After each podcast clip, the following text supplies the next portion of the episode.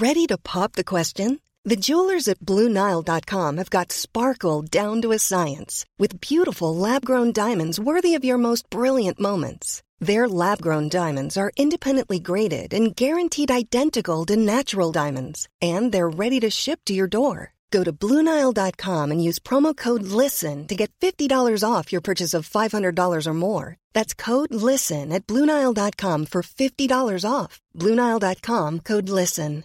Hey, I'm Ryan Reynolds. At Mint Mobile, we like to do the opposite of what Big Wireless does. They charge you a lot, we charge you a little. So naturally, when they announced they'd be raising their prices due to inflation, we decided to deflate our prices due to not hating you. That's right. We're cutting the price of Mint Unlimited from $30 a month to just $15 a month. Give it a try at mintmobile.com slash switch. $45 upfront for three months plus taxes and fees. Promo rate for new customers for limited time. Unlimited more than 40 gigabytes per month. Slows. Full terms at mintmobile.com. Hey, Dave. Yeah, Randy. Since we founded Bombas, we've always said our socks, underwear, and t shirts are super soft. Any new ideas? Maybe sublimely soft. Or disgustingly cozy? Wait, what? I got it. Bombas. Absurdly comfortable essentials for yourself And for those facing homelessness. because one purchased equals one donated. Wow, did we just write an ad? Yes. Bombas. Big comfort for everyone. Go to bombas.com slash ACAST and use code ACAST for 20% off your first purchase. All right, re-rolling on my end. What movie are we doing? You'll know it from the song. Oh god.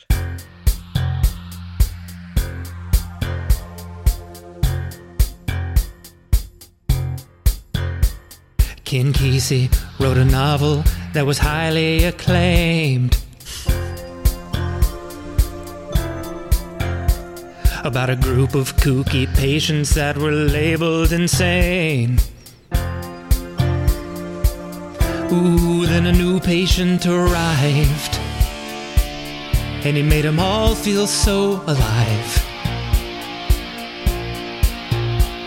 Kirk Douglas bought the rights and put it up on Broadway. He played the starring role of Randall P. McMurphy. Then Douglas tried to get a movie version of it made. But nobody would make it cause they thought it was lame. Then Kirk Douglas's son Michael Douglas said, Hey Pops, I'd like to try producing. Can I give this a shot? He took the script around and finally found him some cash. But the only catch was that they no longer wanted his dad, they wanted Jack.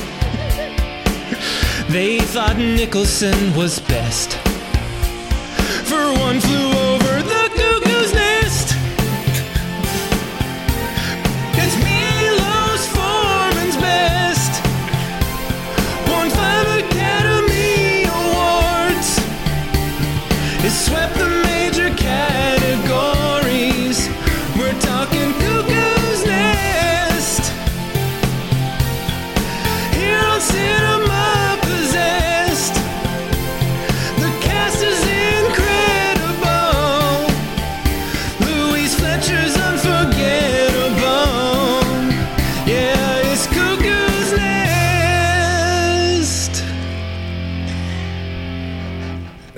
100% perfectly in tune.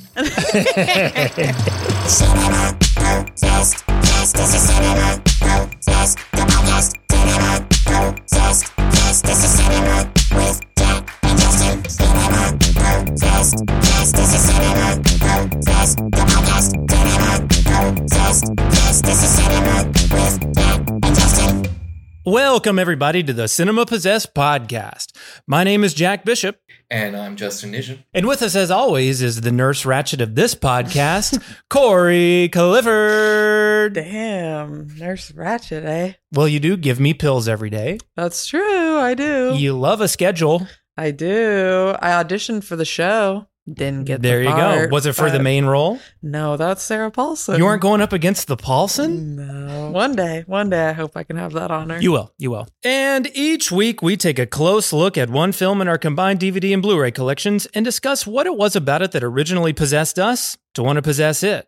We'll debate whether or not the film still holds that power over us today, and in the end, we'll decide once and for all if it deserves to keep its place on the shelf or be tossed out the window like a marble water fountain. Can you um move this so I can see Justin's Of face? course. Little little uh, insight for all the audience members. Uh, we've been having technical difficulties for the past hour, and I thought Jack was going to break his computer with a baseball bat. I almost did. You think he, he was going to go RP McMurphy on uh, Yes, I did. on that thing? I sure did. Justin, what movie are we talking about today? We are talking 1975's One Flew Over the Cuckoo's Nest. Do you think there's anything wrong with your mind, really? Not a thing, Doc. Uh, excuse me, miss. Do you think it might be possible to turn that music down so maybe a couple of the boys could talk? Your hand is staining my window. God almighty, she's got you guys coming or going. A little change never hurt, huh? A little variety? I think he's dangerous. Jesus, I mean, you guys do nothing but complain about how you can't stand it in this place here, and then you haven't got the guts just to walk out? I mean, what do you think you are, for Christ's sake? Crazy or something? Well, you're not. How about it, you creeps, you lunatics, mental defectives?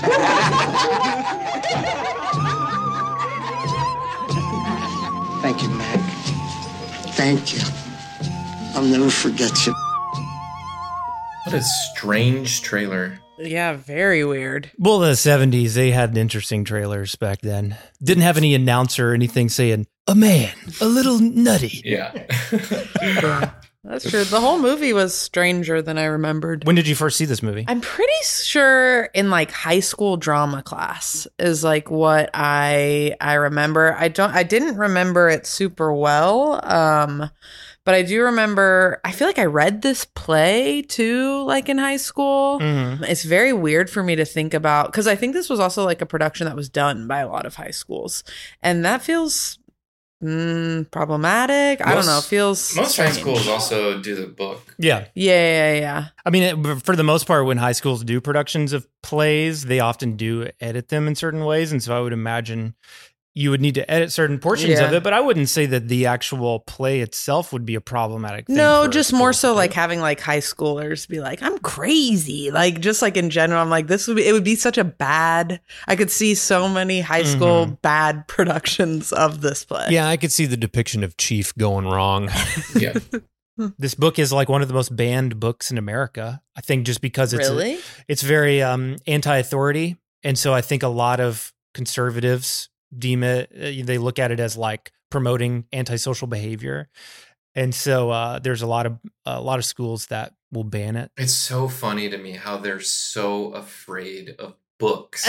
Like like it's just straight up Nazi Germany Yeah. or like Fahrenheit 451. Like you're they're scared of everything. Anything that might give you the idea that like you should push up against oppression is Yeah. something that freaks people out, which is apparently why Milos Forman was so attracted to it because Milos Forman, the director of this movie. both of his parents were murdered in concentration camps in World War II. And then growing up in Czechoslovakia, he grew up under communist rule. So he felt a real personal attachment to this story about like bucking up against Authoritarianism. my introduction to this movie was literary in a way. The first, uh, my first exposure to One Flew Over the Cuckoo's Nest was Mad Magazine.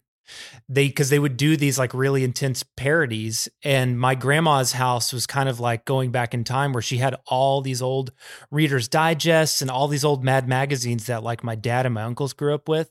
So I remember first discovering Cuckoo's Nest through one of those '70s Mad magazines where they had like done a little parody splash of the movie and the artwork I could clearly recognize was Jack Nicholson and I could even recognize Christopher Lloyd in it as well.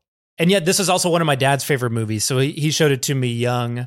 Uh, and I credit this movie for you know, there's like a list of movies that I saw as a kid that um I do think kind of like opened my worldview up a little bit. And I think this movie uh was maybe the first movie to make me kind of understand the nuances of like mental health and uh, you know made me realize that like there's not just like crazy people you Mhm. know that it's a really powerful moment in the movie when Jack Nicholson says like you guys aren't crazy. You know, he- I love that part where he's like, "You're no crazier than anybody walking down Yeah. the street." And I think this movie was a real eye opener for me as a little kid of just like, oh, there is like differences in that. And I think exposing you to like the the nurse could be the bad guy in these situations. The institution is kind of the bad guy. And obviously I'm not getting all that when I'm a kid, but Yeah, but she's she's also a victim of the institution too. You know, you feel I feel bad for her. I think the Nurse Ratched conversation is a really interesting one. We should say mm-hmm. too that we are in Villains Month on Cinema Possessed podcast. Yeah. The whole month of September, we're doing movies with interesting villains. And Nurse Ratched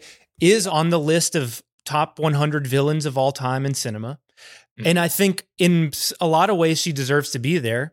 But uh, like you said, she is a Looking complex for power so badly. She's a nuanced character too, and I think I think there's no doubt in my mind she abuses her power. Yes. and there's no doubt in my mind she is oppressing these people more than she's helping them. Mhm. But I think that you're right when you say that she is in some ways a victim too, and I think she thinks she's doing good. Of course. I don't Yeah. think she's. I think she thinks she's doing good, but not with Jack Nicholson. I think she's out for yes. revenge with him or wanting to put yeah, him in she his needs place. to make an example. Yeah, Yeah. she's of him. she's on a power trip. She is on a power trip and and she's complacent in her power and uh, doesn't see how she's not actually improving these people's lives. She's a great so she- actress. That what's her name? Who Louise plays her? Fletcher. Louise Fletcher. So I met, you, do you remember when I met Louise? I do. I don't remember Okay, why. yeah, I tell don't remember the, the story, details, but I do Justin. remember you And got I to meet met her. and I met Haskell Wexler too.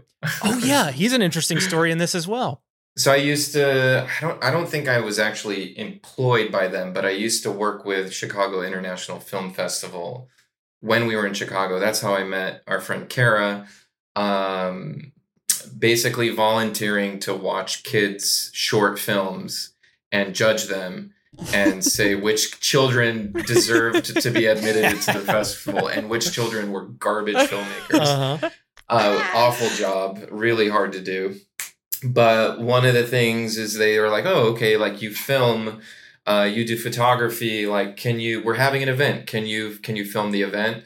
So one of the events was honoring uh, Haskell Wexler, Mhm. and so I filmed the event, filmed him, the interview. I, I had a friend with me. Her name was Allison, and she was helping me on camera and Haskell Wexler liked her a lot and was giving her a lot of attention and not paying a damn shit to me. So that was that was fun. But then uh, we moved to LA and they called me years later and they were like, "Hey, we want to do a retrospective on Louise Fletcher. Like, can you go to her house and interview her?" Do you remember where she so- lived? No, it was a very kooky house. and Mhm. It had a lot of character and personality. And um, yeah, it was just me. I think it was just me and the person interviewing her. Mm. I was. I don't think I was asking her questions. I was Mm. just The turning on. the camera Yeah. on. But I don't remember any stories other than she was just cute and fun and very chatty. She was just constantly telling me stories. And I'm pretty sure, I'm sure she talked some shit about Robert Altman because she was still a little sore about her experiences on that. I don't know if you heard, but she was supposed, Robert Altman wanted her for Nashville. They had worked together on another movie, I think. But either way, on Nashville, she's supposed to play maybe the Lily Tomlin character. Okay. And Bob Altman wrote the part based on her own personal story with her parents who are both deaf. Mm-hmm. And out of nowhere, canned Ugh. her, hired Lily Tomlin, and kept the details of, of Louise Damn. Fletcher's life the Ah, same. No. And then apparently at the Oscars, the 1976 Oscars, where she takes her award for Best Actress, she's on stage and she's doing a sign language for her parents. And she said she looked down in the front row and there was Bob Altman, who was also nominated for Nashville, and he was mimicking her Ah. to mock her in the front row. And apparently, like he claims that he was. This was all in that book, Easy Rider, Raging Bull. Mm-hmm. Oh, uh, Peter Biskind. Yeah. And so he says apparently Bob Altman felt like uh, he was bitter because Louise Fletcher stopped talking to him after he took the part away from her. Wow. So, and Lily Tomlin was nominated for Best Supporting Actress. So, you know, it's like that. She could have had a big year that year. She could Yeah. have been Best Supporting Actress in Nashville. She could have been uh, and best actress for One Flew Over the Cuckoo's yeah, Nest. but she's amazing in this movie, and, And she died in 2022. I know. Yeah. Sad. Did you see who else was offered this Well, role? yeah, a lot of people were offered and they turned it down because this was kind of like right at the height of the women's, you know, movement and uh, the the role itself, especially in the novel, was so particularly like Evil. yeah, th- to the point where people deemed it a, a misogynistic caricature, Mm. and so she was kind of the only one that um, would even accept the part. But they well, went I thought interesting they went out to Ellen Burstyn Mhm. for her Exorcist connection, and then also Jane Shelley Fonda. Duvall as well. Oh, wow, and Shelley Duvall. I didn't know about that. and that she was like one of the I think like There's no way. That's so wrong for the Shelley part. Duvall. I read a whole thing about it. No, no, no, no. I mean, like it's wrong casting. Oh, wrong It's wrong casting. choice. I thought you yeah. meant wrong information. Well, that could have been interesting casting because what's interesting about uh, the character is that she's Ellen tec- Burstyn, I could see. I could Shelley see Ellen Duvall, Burstyn no. for sure. Th- She's technically kind of an angelic personality. You know, she's kind of acting like she's sweet, but she has this sort of sinister quality about. Of course, which I love about Louise Fletcher's performance. Yes. I think there's an angelic quality to what she does, but she does have something Shelley doesn't have, which is like when she wants to, she looks frightening. Yes, for sure. She Yeah. looks very frightening. Yeah. Justin, how about you? When did you first watch this movie? I think this was definitely like a high school assignment. It was a combination of reading the book in class and watching the movie afterwards. Yeah, maybe that's what it was for me too. Actually, thinking I don't think I ever now. read the book. Did you like the movie when you saw it the first time? I think it was a little ahead of my my time. I think in in high school I wasn't quite ready for uh, 1970s movies like this. You know, if I, probably knowing myself then, I would have found it a little a little bit boring. There was no martial arts action sequences, no Yeah. Jackie Chan, so I just didn't care. You know. Mm-hmm. But I did reread the book this week. Picked it up from Oh, the library. did? Got through all 270 pages in three days. Nice. And I I'm got glad you did that because I'm interested to talk about the differences. yeah, I think you know, as you know, sometimes sometimes you you we both have strong opinions about the way that fans of the books react to the movie or what they perceive to be an unfaithful adaptation or Mhm. reproduction of the original source material. And I think in some cases it's not valid. In some cases it is valid. The- Overall, the idea that a movie can exist separate from the book as a completely different Mhm. medium, a different art form meant to be consumed differently. There's no way they could possibly capture all of the nuance of the book, but there's so many famous authors. You know, uh, Stephen King comes to mind with with The Shining and how he felt Mhm. about the adaptation of that.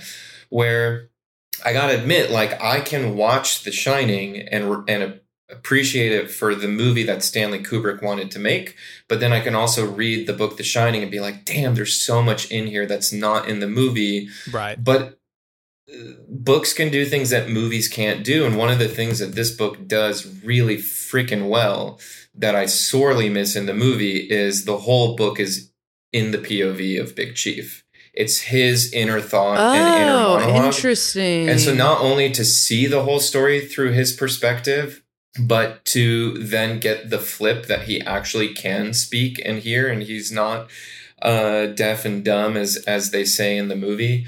Um, it was so much more powerful and more effective when you read that than than in the movie to me. So I, again, it's like I'm going to talk about a couple things I think the book does better, but I am, I think, able to be objective and separate the two. Yeah. But Ken Ken Kesey is another one who says he did not like the movie adaptation. Oh yeah, he he kind of walked from the movie before it even got made. Who's Ken Cussy? The author. Oh, got it.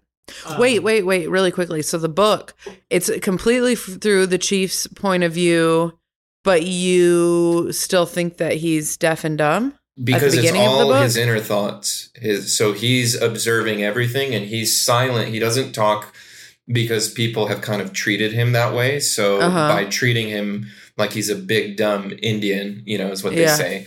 Uh, he kind of embraced that role and then used it to his advantage to overhear conversations in the mental hospital that Right. people would have never said in front of him if they knew that he could speak. So he's a witness to everything that happens and he can hear things and see things. So you as the reader know that he's not deaf. you get it gets revealed later, but again, you're not hearing him talk. You're reading his inner thoughts. So you don't know that he he doesn't reveal hearing to you- those things. He doesn't reveal Got to you it, right got away it. that he can talk. you know, in my research of it, it felt to me like this would be an interesting, maybe not companion piece, but comparison piece to Fear and Loathing in Las Vegas. Because from what I could gather, is the book of One Flew Over the Cuckoo's Nest is written sort of similarly in that it's narration based. And Chief is a schizophrenic and he's also heavily medicated throughout the book. And so he sees hallucinations and it's like a far trippier telling of the story of Cuckoo's Nest than what the movie is, which is a very sort of grounded, realistic, almost documentary approach to it. Whereas in the book, he sees a much more surreal version of the hospital, and Nurse Ratched is a much more like demonic figure almost literally like with horns and things like that. And uh, to me it felt like oh that's kind of it sounds a little bit similar to fear and loathing and that felt like had they been more faithful to the novel it may have the movie may have felt a little bit more like fear and loathing in las vegas the movie would you what do you Could think be. I think those are definitely elements of the book. Like there are moments where things get surreal, and then it's a little hard as a reader to understand what's going on because it transitions from a very coherent inner monologue to one of utter psychedelic nonsense. right But it doesn't happen as much as you think, and I think that Chief is a very grounded character who. Uh, is more lucid than he is out of his Mhm. mind. And often those moments play with thematic elements. So I when I read the more surreal stuff, I was like, okay, how does this relate to sort of the theme of the book? But it's not so intense and so pervasive that you can't relate to Chief as a character. He's pretty Mhm. smart, he's pretty intelligent, coherent for the most part, you know, except a few surreal moments. But I Mhm. think, you know, I heard Milos Forman talk about it and he was like, oh, it would be so crazy to tell the story from the POV of Chief because it, it works in literature, but it doesn't work in film because then you have demons and horns and blood and wires and all this crazy stuff. and just constant narration. Yeah. Seems like if you were to be in the perspective of Chief, you would be required to have the narration. Otherwise, he's not to. speaking. Yeah. Yeah. I, I like this version of the movie. I think I would be very curious. Well, I think that the emotion of that plays really well in the movie. Me too. I love the having- reveal yeah. that he can speak. Yeah, I the, the reveal hit me. Me too. I mean, I find that moment to be beautiful, and I think it works because you think that he is deaf and dumb. Um, now, obviously, it's you know, it's they're kind of completely telling the story in a different way with the film, and so you know, there's pros and cons, and maybe the version of the movie that they make where they do focus on Chief's character and we are in his head with the narration and stuff could work beautifully. Uh, but it doesn't take away that this version of the movie also works beautifully. And I sort of understand why they would want to do. I think it's this. The change was probably done when they first turned it into a play. Kirk Douglas fell in love with the book, and he was the one who sort of spearheaded turning it into a play. And he took it to Broadway, and he played the role of R.P. McMurphy with Gene Wilder. and Danny DeVito was in the Broadway. And Danny production. DeVito was in the original production too. And then he immediately tried to start making it into a movie, but um, people didn't really want to make it into a movie at that time. And I don't think the play itself did particularly well, even though it was on Broadway and he was a big name. And so people would see it because of him. I don't think it was necessarily like reviewed particularly well. Mhm. And so he could not get it turned into a movie. And eventually he kind of just aged out of the role. Yeah. Did you hear about his contact with Milos Forman in Czechoslovakia? Right. Yeah. So he had decided he wanted Milos Forman to direct it. At this point, Milos Forman had done The Fireman's Ball, which is a great movie. I guess they corresponded a little bit, and he was like, I'm going to send you the book. And he did, but it got stopped in customs, basically, and never made it to Milos Forman. Which is crazy because in this day and age, it's like if, if you didn't if you sent a book to somebody and you didn't hear back for seven years, you would think that Yeah. you would like reach out, hey, did you get that book I sent Yeah. you? And haven't heard from you in a while. Neither one of them followed up about it. And so one just Yeah. thought the other didn't like it, and the other one thought the other didn't send it, basically. Uh, Yeah. And so it just sort of languished. And then um, Kirk Douglas's son, Michael Douglas of Basic Instinct, Fatal Attraction, we all know him and love him as an actor. Uh, he was young, hot, and by hot, I mean just hot looking, but not hot as an actor. And so he was like, I guess I should try producing. And so as one of his first producing attempts, he went and asked his dad, like, hey, can you know, you haven't been able to get this movie off the ground. Can I like give it a shot? He partnered up with this record company and found another producer, and they were able to find um, financing. But at that point in time, like I said, Kirk Douglas had aged out, so they had to find uh, a new actor to do it, and they eventually found Old Nicholson. Well, I saw they were trying to get like Marlon Brando and stuff to play the role. So they were trying to go for like big, famous, famous. They initially went out Brando to wouldn't even read the script. Mhm. Really? Yeah. they went out to Gene Uh, what- Hackman. he turned it down. What I got excited about when I read the backstory was that Hal Ashby was gunning for directing this movie, and I'm like, God, what would the Hal Ashby Mhm. version of this movie look what like? What has he Yeah, he- directed? He did Harold and Maude. He Oh. did The Last Detail. Yeah, so he formed this relationship with Jack Nicholson and and wanted to like really ride on his coattails and make Hell them yeah. kind of a thing, like a team. And so apparently he just didn't really get along that well with the producers. Not Michael Douglas, but the other guy. I guess he just didn't trust him or something. There there was just some bad blood with them uh, or something. But fun to o- imagine with movies alternate versions with the Yeah. directors that that Mhm. never worked out. And I think the Hal Ashby version would be pretty cool. It would probably be just as good, honestly. Did you read about the author's sort of early days writing the novel and his uh, ex- experiences with L- LSD? hmm he he did like the more I read about him, the more I was like, he is very much like a Hunter S. Thompson kind of character. Yeah. Well, what I what I like about it is like he's he's like working at this um, hospital at night, and during the day he's participating in this CIA little little known CIA program called MK Ultra. Mhm. Basically, CIA doing this, these illegal experiments on college kids because they're too chicken shit to try this stuff themselves, paying them seventy five bucks a day to take LSD and and uh, other drugs, trying to develop how they could use these things in like military interrogations, Mhm. basically to either brainwash people or force confessions, Torture. or do psychological torture. Yeah. But so these college kids who are like free drugs or eh, or Yeah. like you know want to want to free I'll try, LSD, dude. sign up for it. So this kid from Oregon who you know moved to Menlo Park near Stanford is is getting paid 75 bucks during the day to, to drop LSD. He's like 24 years old. He's a lit student.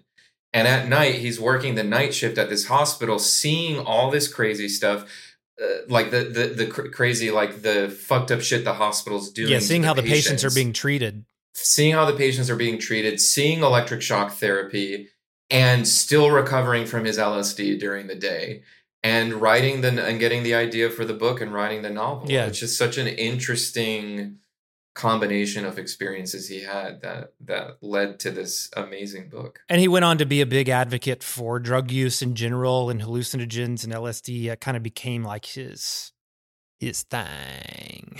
He wasn't really involved with the making of this movie because he didn't approve of the way they were switching the point of view and, and changing it. But Yeah. that's common, you know, like uh, you already mentioned Stephen King, you know, Mhm. majority of the best Stephen King adaptations don't involve King. And a lot, you know, he considers Shining to be his least favorite adaptation and Dreamcatcher, So he loves that adaptation. Crazy. I. I think he So would.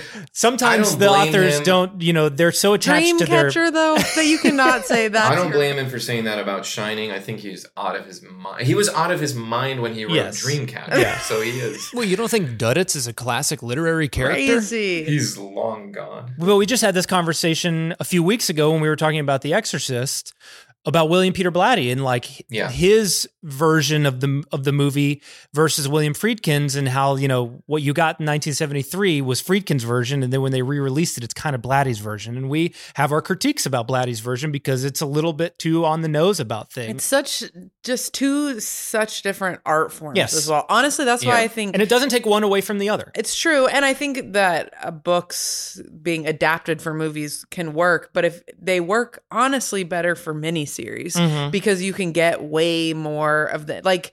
I've been disappointed before in books to movies because it's like, oh, you just have such a relationship to this book, and there's so there's just there's no way you can get all of those things out in a movie, Right. So you kind of just have to view them as two separate things, Yeah. and if you can't, then make it into a miniseries. Well, you Yeah. Like I think a writer has every right to make it known I don't like the movie. You Sure. know, it's almost like par for the course at this point. Yeah. What else mm-hmm. would you expect from them? They're so close to it. And again, it's it's doing something that the movie physically cannot do. yeah. And so I don't blame them for thinking that, but I do think if you re- if you release a book, um, if you release the rights of the book to a production company or to Hollywood to make a movie, you gotta expect Mhm. that you're not gonna like it. So you're not really like adding anything new to the conversation with that. But that being said, when you read a book, something happens that just does not happen when you watch the movie, Yeah. and that's you using your own imagination Mhm. to envision this whole world of what the characters sound like and what the locations look like. You're doing all the imagination and all the heavy lifting Right. that the movie is doing for you. So, you know, that's it's hard to compete with that. Mhm. You're setting the movie up for failure if you're if you're holding it up to the to the standards of the book. Well, let's take a quick break and we will come right back to get deeper into One Flew Over the Cuckoo's Nest. Many of us have those stubborn pounds that seem impossible to lose, no matter how good we eat or how hard we work out. My solution is PlushCare. PlushCare is a leading telehealth provider with doctors who are there for you day and night to partner with you in your weight loss journey. They can prescribe FDA-approved weight loss medications like Wegovy and Zepbound for those who qualify. Plus, they accept most insurance plans. To get started, visit plushcare.com slash weight loss. That's plushcare.com slash weight loss. Everyone knows therapy is great for solving problems, but getting therapy has its own problems too, like finding the right therapist, fitting into their schedule, and of course, the cost. Well, BetterHelp can solve those problems. It's totally online and built around your schedule. It's surprisingly affordable too. Connect with a credentialed therapist by phone, video, or online chat, all from the comfort of your home. Visit betterhelp.com to learn more and save 10% on your first month. That's BetterHelp H E L P.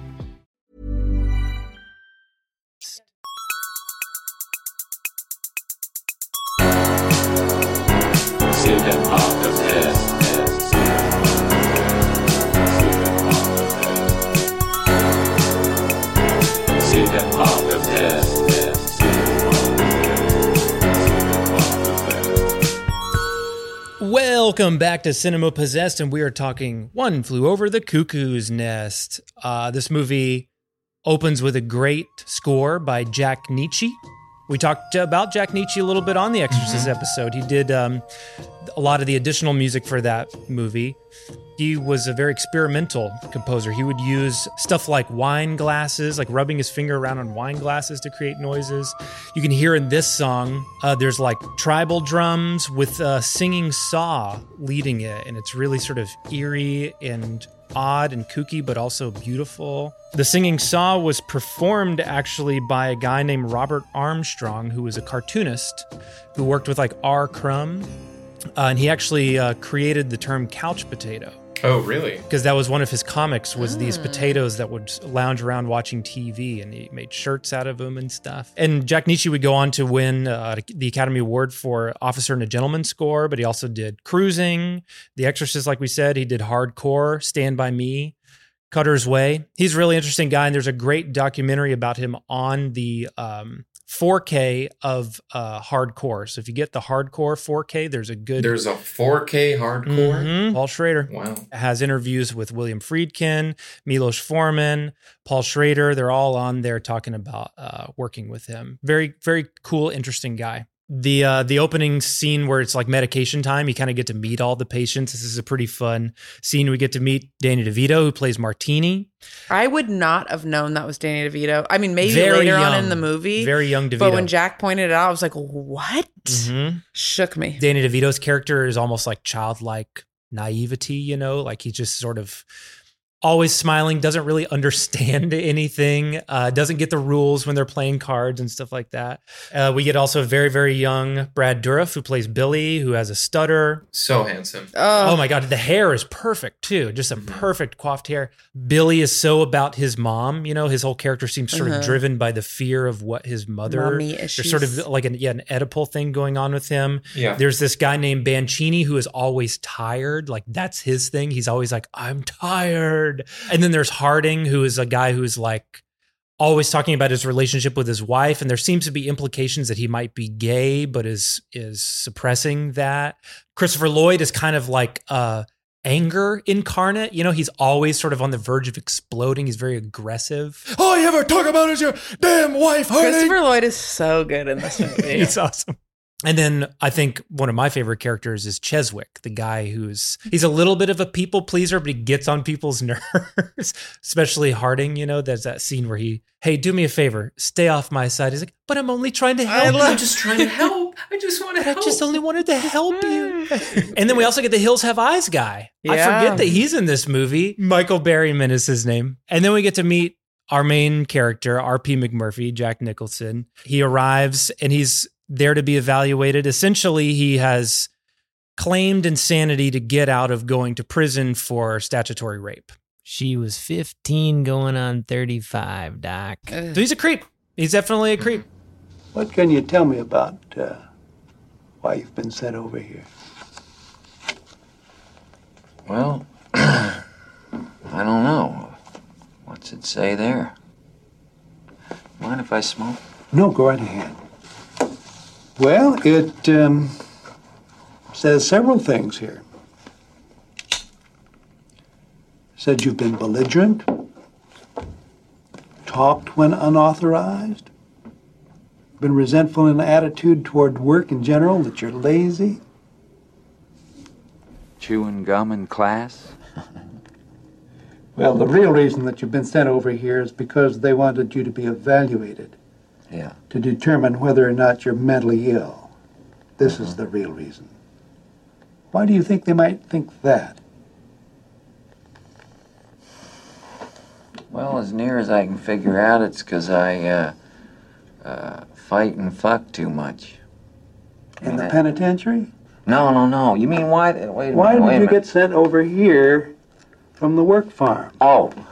Oh, yeah. Oh. Uh, well, I really don't know, Doc.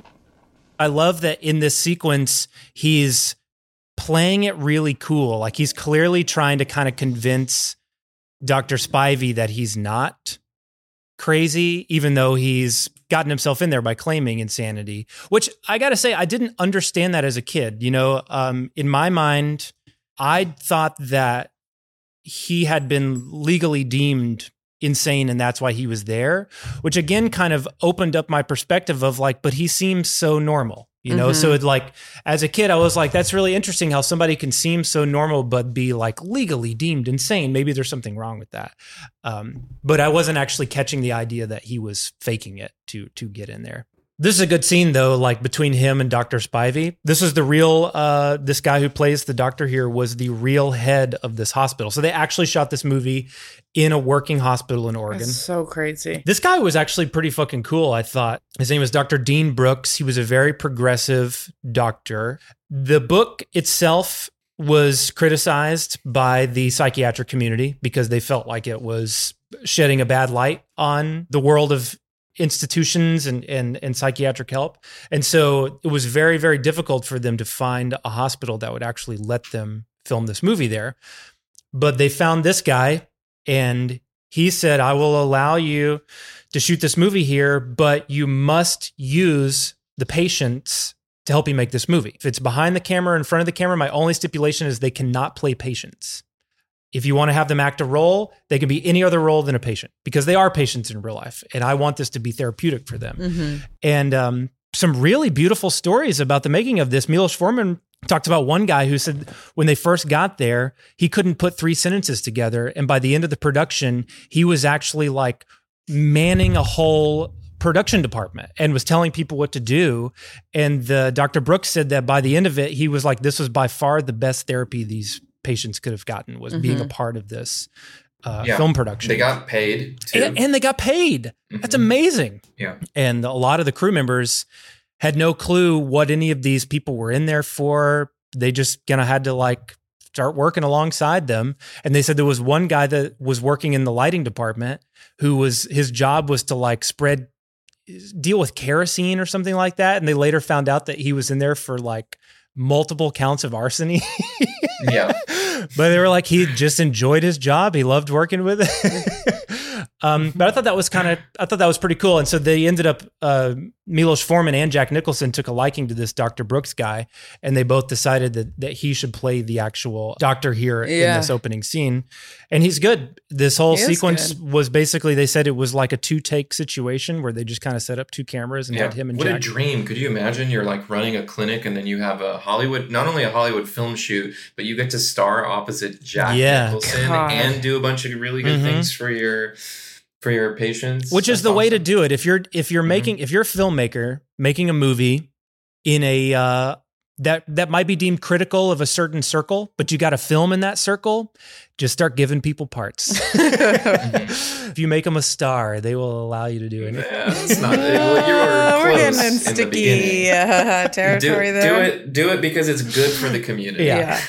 but yeah i think also milos forman had the actors all pick one patient that they would then uh, inspire them for their Mhm. performance. observe them. Yeah. Yeah. So and, and they were sle- actors were sleeping there. Yeah they, They it were- seemed like everybody took this extremely seriously. They also had Jack Nicholson and Louise Fletcher go and watch Yeah. actual Shock um, therapy. shock Yeah. therapy, which whew, hmm yeah. Did you hear that the cast was out in the streets of oregon buying little dime bags of weed from people in the streets and it was like causing an embarrassment to the production company and, Wow. and, i and didn't a hear that. liability so the they, this was the 70s you got to remember the producers had a production assistant go and buy a giant giant bag of weed and then distribute them to the actors Yeah. at street prices that's hilarious. hey you so that they didn't have to keep going out and uh, when your producers on the movie are Michael Douglas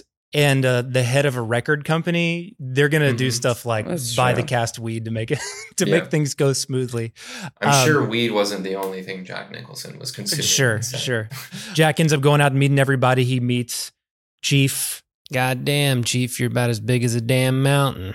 Chief is played by Will Sampson. Will Oh, Sampson, so good. actually six foot seven, so he's as huge as he seems in the movie. He had never acted before this. he's a painter Wow. doesn't call himself an actor he, he's the first and last i'm a painter Mhm. His paintings are in the Smithsonian. What? Mhm. and I think they were even at the time. Uh, he was also a rodeo performer.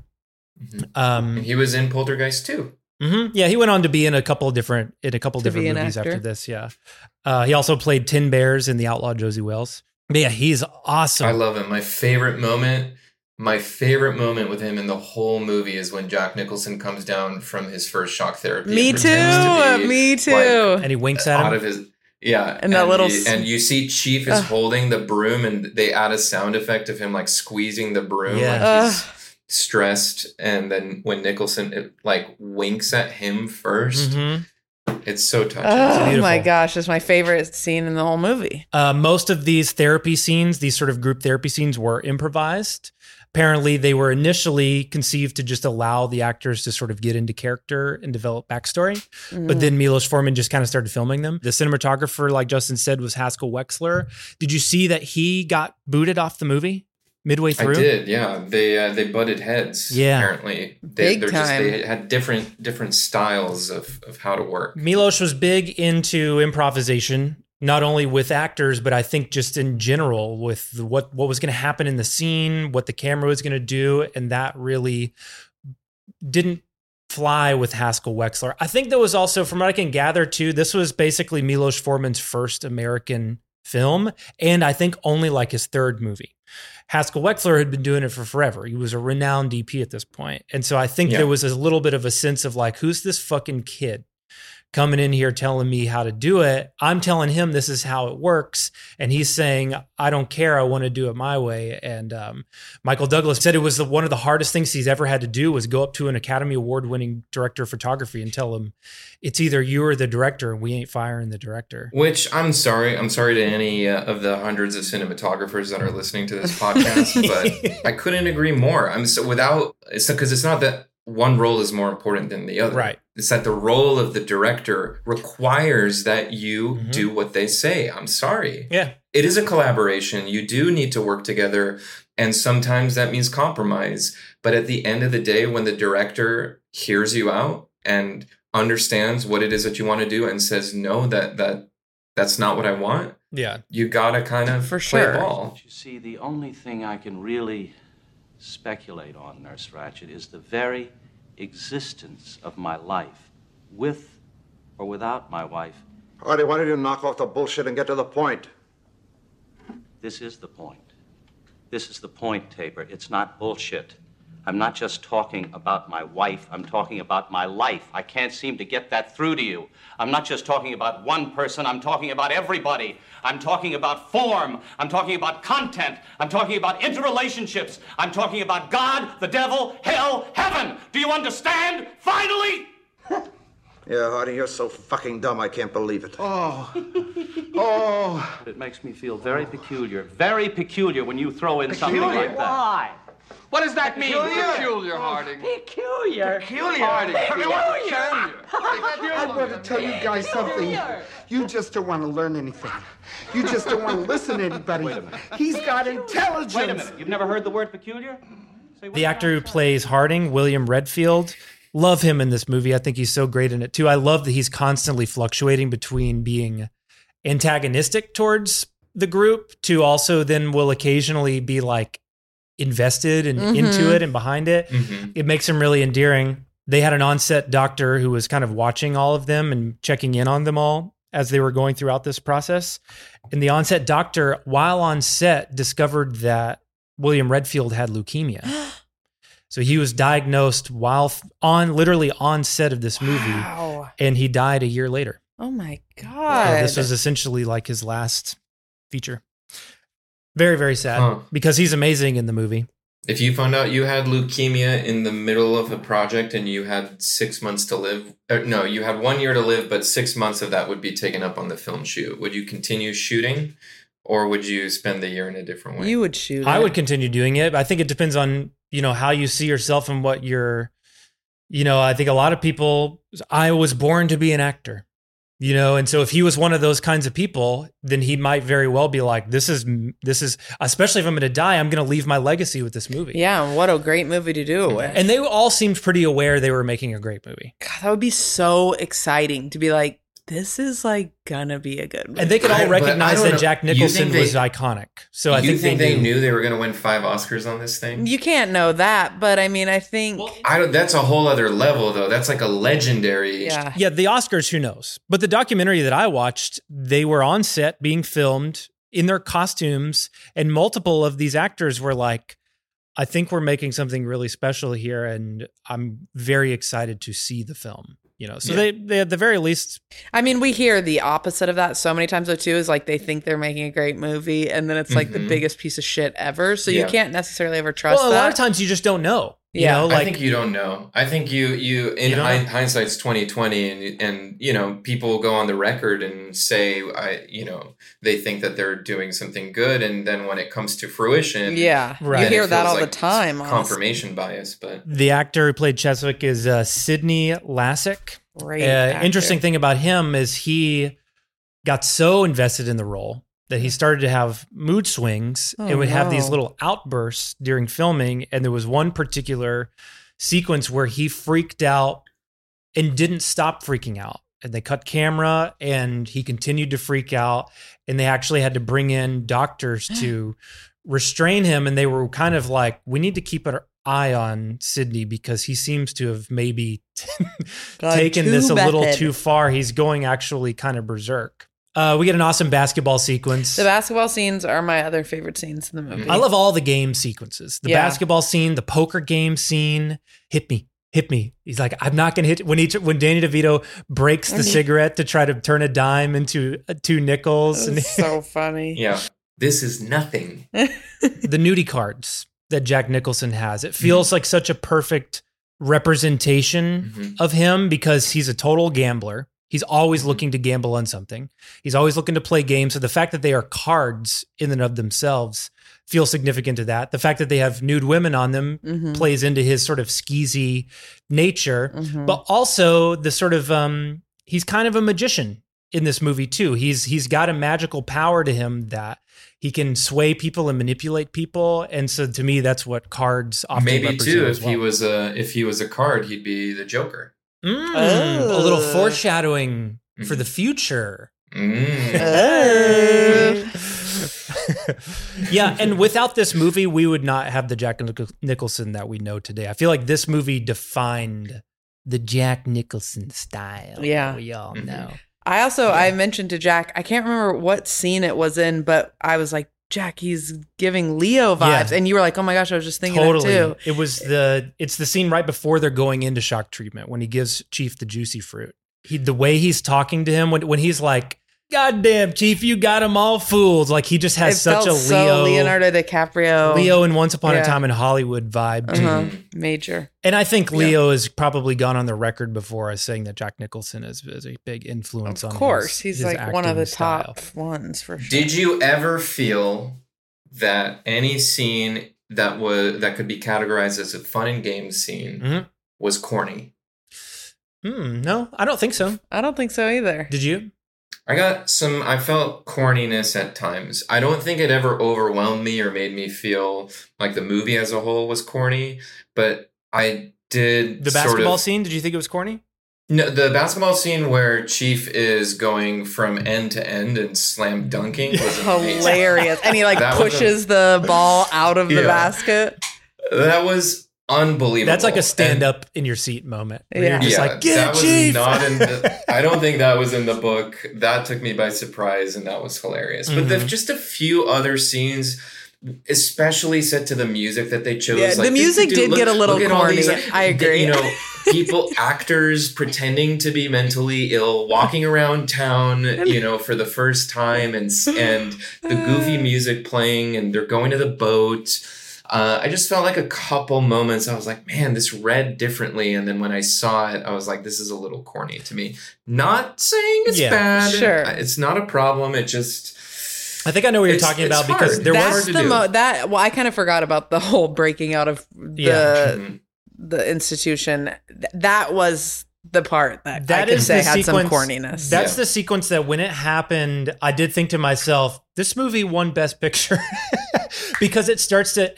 There's another movie that's very similar to this that's in the 80s, uh, starring Michael Keaton, and actually also has Christopher Lloyd called The Dream Team, and it's like a comedy of basically taking the premise of that breakout sequence in Cuckoo's Nest, where it's a group of inmates in a mental institution who all break out and go have a night on the town and it's called the dream team.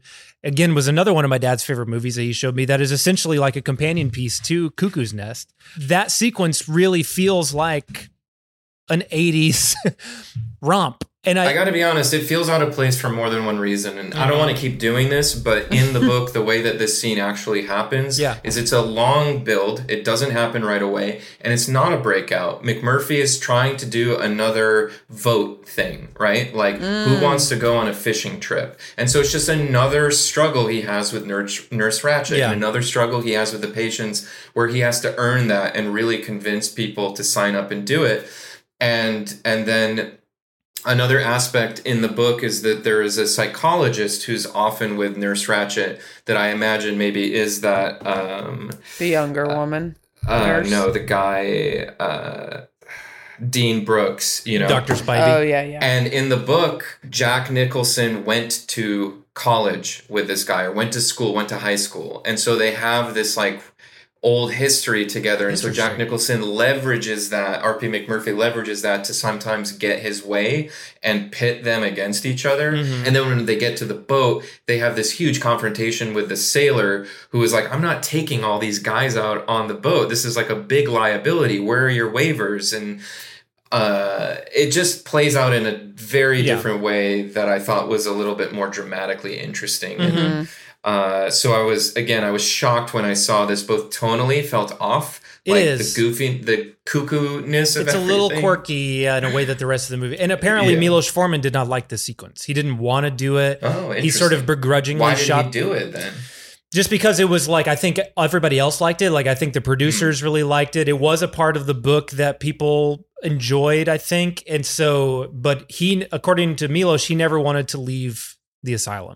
He he it didn't- also takes a little bit away from me from the final fuck up Uh-huh. that they all do with the big party and Right. the, Yeah, the that's sort true. of break into the into That's this true, into, yeah. into the hospital. It's like they've already done something so horrible, Yeah. technically so early on in the movie that it just clashes a little bit for me with. I the do like the sequence, but I get it too. Like I have the same feeling. I think for me, the, the stuff that makes the sequence is like that moment that you were talking about where they have the confrontation with the sailor, the guy whose boat it is, when he says, We're from the mental institution. And then he goes, like, this is Dr. Martini, and this is Doc and you get a like a close-up of all of Yeah, them. Yeah, the famous doctor. Yeah. and every one of them kind of for this like close-up gets to sort of turn to camera and be like, Yes, that is me. I am this doctor. And it's really endearing and sweet. And for me, it's like makes the sequence. Yeah. But for the most part, I agree. Like even the fact that he escapes, but then decides to then hijack the bus rather than like actually escape. It's too feels big of a kind of- thing too early on Yeah. as well. Yeah. Well, it feels like this that's actually the thing that would have led to Nurse Ratched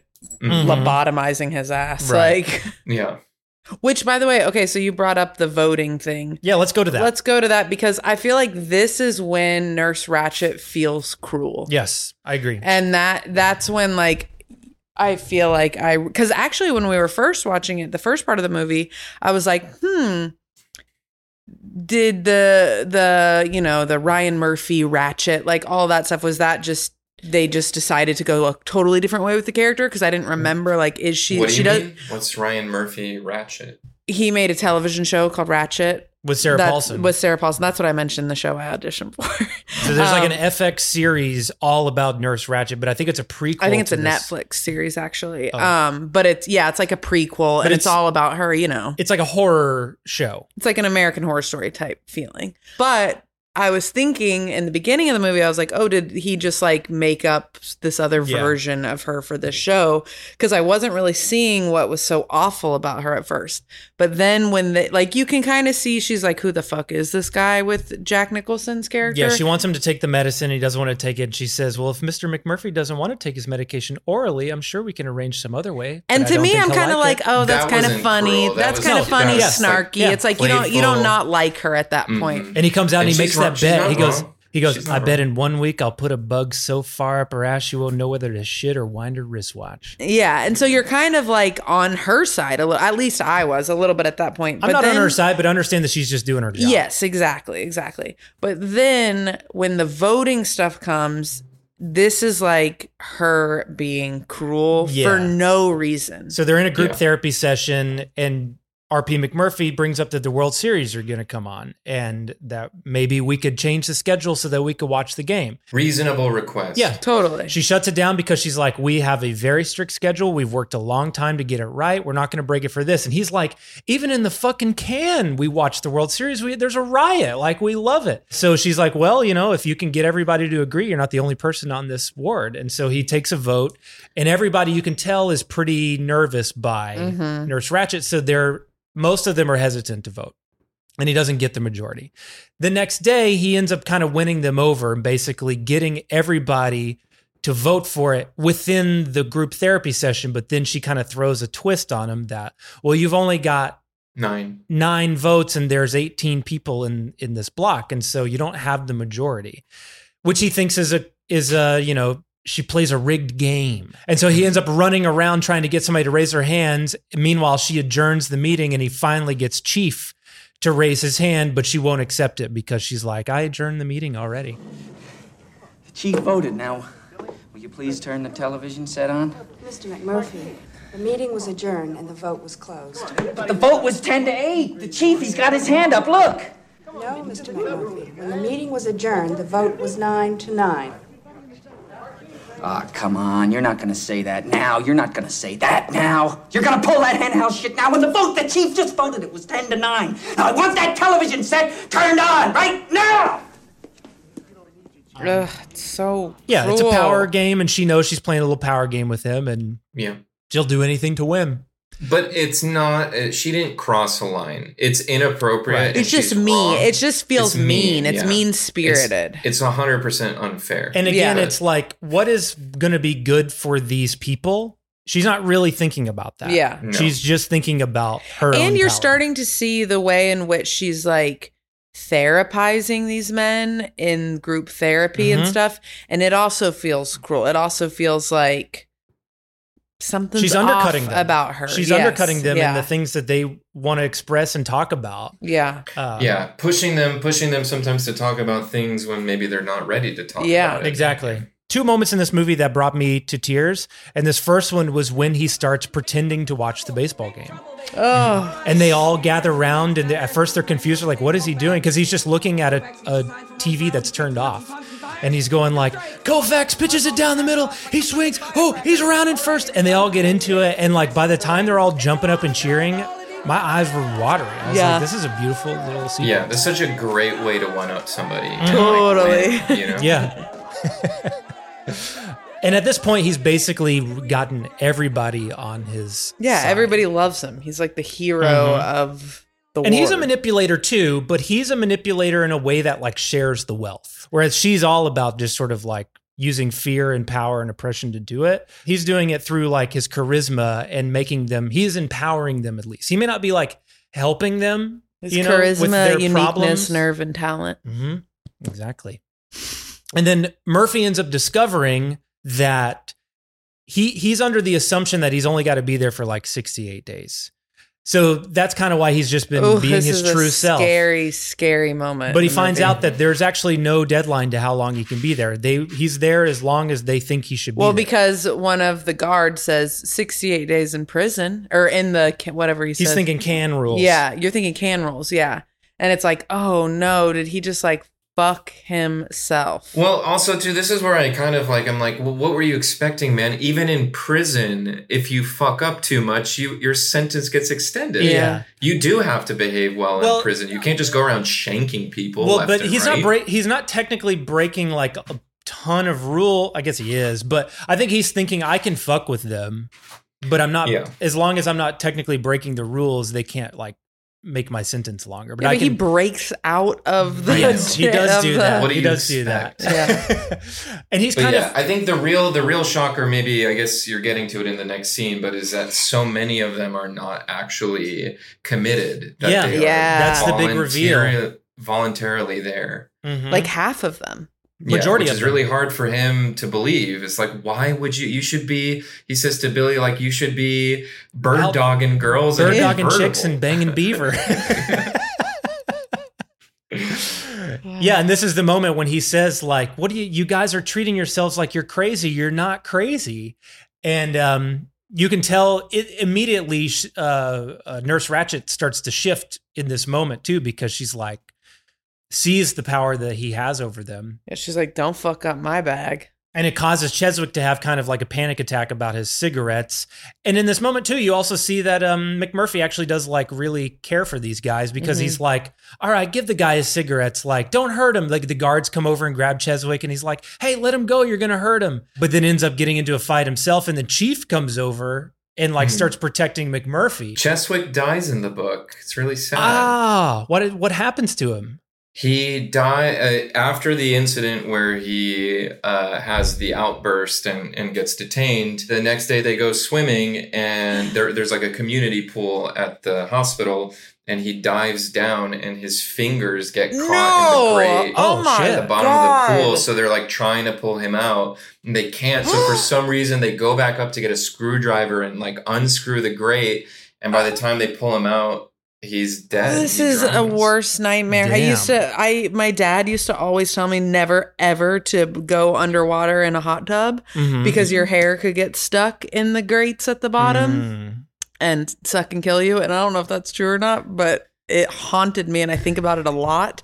And Yeah. wow, this is gonna haunt me now too. I'm never Mm. putting my little chubby I- I fingers just in feel like grate. If somebody, you don't go back up and get a screwdriver, you break their Yeah, you fingers. rip their fi- hand- you yeah. find any way to get their hand out. yeah, yeah. But I'm it- glad they did not do that in the movie. Like, unclear if he did that intentionally, like as a suicide Oh thing, or god, what a brutal if it was an accident. But yeah, Wow. I I was relieved to to see that they didn't because he he is definitely more of a character and more endearing in the movie than Yeah. in the book. You know that actor that act, that's a good example of a character that the actor brings them to life in a way that the book can't do. Yeah, and sure. you fall in love with them, and you're like, oh man, I hope they don't kill him. So then they get handcuffed and they get kind of sat outside this room, and it's Cheswick and McMurphy and Chief, and they're kind of Yeah. waiting for their punishment. Ch- I think Cheswick's reaction is because he knows they're about to shock. Him. They're his about to shock him, yeah. Mm-hmm. Um, and they're sitting there waiting, and McMurphy offers Chief some juicy fruit, and Chief takes it, and then very slyly says, Thank you. and as you see this moment where Jack Nicholson is like, "What the fuck?" and he gives him another piece, and he takes it, and he goes, Ah, juicy fruit. Well, you sly son of a bitch, Chief. Can you hear me too? Yeah, you bet. Well, I'll be goddamn, Chief. And they all, they all think you're you're deaf and dumb. Jesus Christ! you fool them, Chief. You fool them. You fool them all. And then he's like, "You're you and me were the same." he's like, "What are we doing in here, Chief?" Like, and they essentially kind of make a little plan, like, "Let's break out of this fucking place." And Chief is like, "Let's go to Canada." And he's like, "Yeah, let's fucking do it." But he does That say something about. rushed. But I yeah, felt a little rushed that- to me. don't they have a conversation about like we are not the same though? Doesn't so that Chief happens. say that, that, happens to him? later. Yeah, okay. that happens later, which I think is a beautiful. scene. Beautiful. So then they all get electroshocked, God. And um, there's a When, really when RP McMurphy first walks in and sees all those people standing in there, my stomach sank I because I know. know that feeling. Mhm. But and he's trying to uh, play it cool too. He's trying to make jokes. He's like uh, Mhm. making jokes like, "Well, I'm gonna pee in my pants." You know, Yeah, you better but you watch know it. he's nervous. He's Of nervous course, deep down. yeah. The um, a fun fact about the documentary that I watched: the American Psychiatric Association was super worried about the way this movie was portraying shock treatment, and so they decided, in order to try to like rival the bad press that it was going to give them, they decided to make a documentary called "Inside the Cuckoo's Nest," where the whole point of it was to show the real like treatment you know like so they actually went back to this same hospital and they got the real patients that were there and they showed the process of a couple of these patients going through shock treatment mm. in order to sort of be like look it's not so bad and it totally fucking backfired Yeah. the documentary came out and people were horrified because they were like this is real and this feels Yeah. barbaric and um, it ended up having the reverse effect where it actually made the pr behind shock treatment even worse Right. which is like it PR shock treatment is something that people can do and like it is something that is some people do voluntarily to Mhm. to help them but I don't think it's Can't be as- using it as punishment. it's not used as much anymore maybe at all in terms of like yeah forceful treatment Yeah. uh, so then we kind of get our final sequence where it's Christmas time By the way, I realized what I said earlier was wrong. Shelley Duvall was not up for the role of Nurse Ratched. She was supposed to be the role of Candy, the Oh, prostitute. she would have done a pretty good candy Yeah. Mhm. And that's interesting because it would have been her and Jack together. That was the other thing we didn't mention is that he goes and picks up an old girlfriend, but is also, I'm pretty sure, a prostitute. Definitely. Um, Prostitute for sure. yeah. In the fishing sequence. Uh, and so it's Christmas time. Nurse Ratched leaves. She leaves him there with Scatman Crothers, which speaking of the shining. oh my gosh, yeah. This is the this is a little Mm-hmm. foreshadowing of their uh, adventure together in the Overlook Hotel.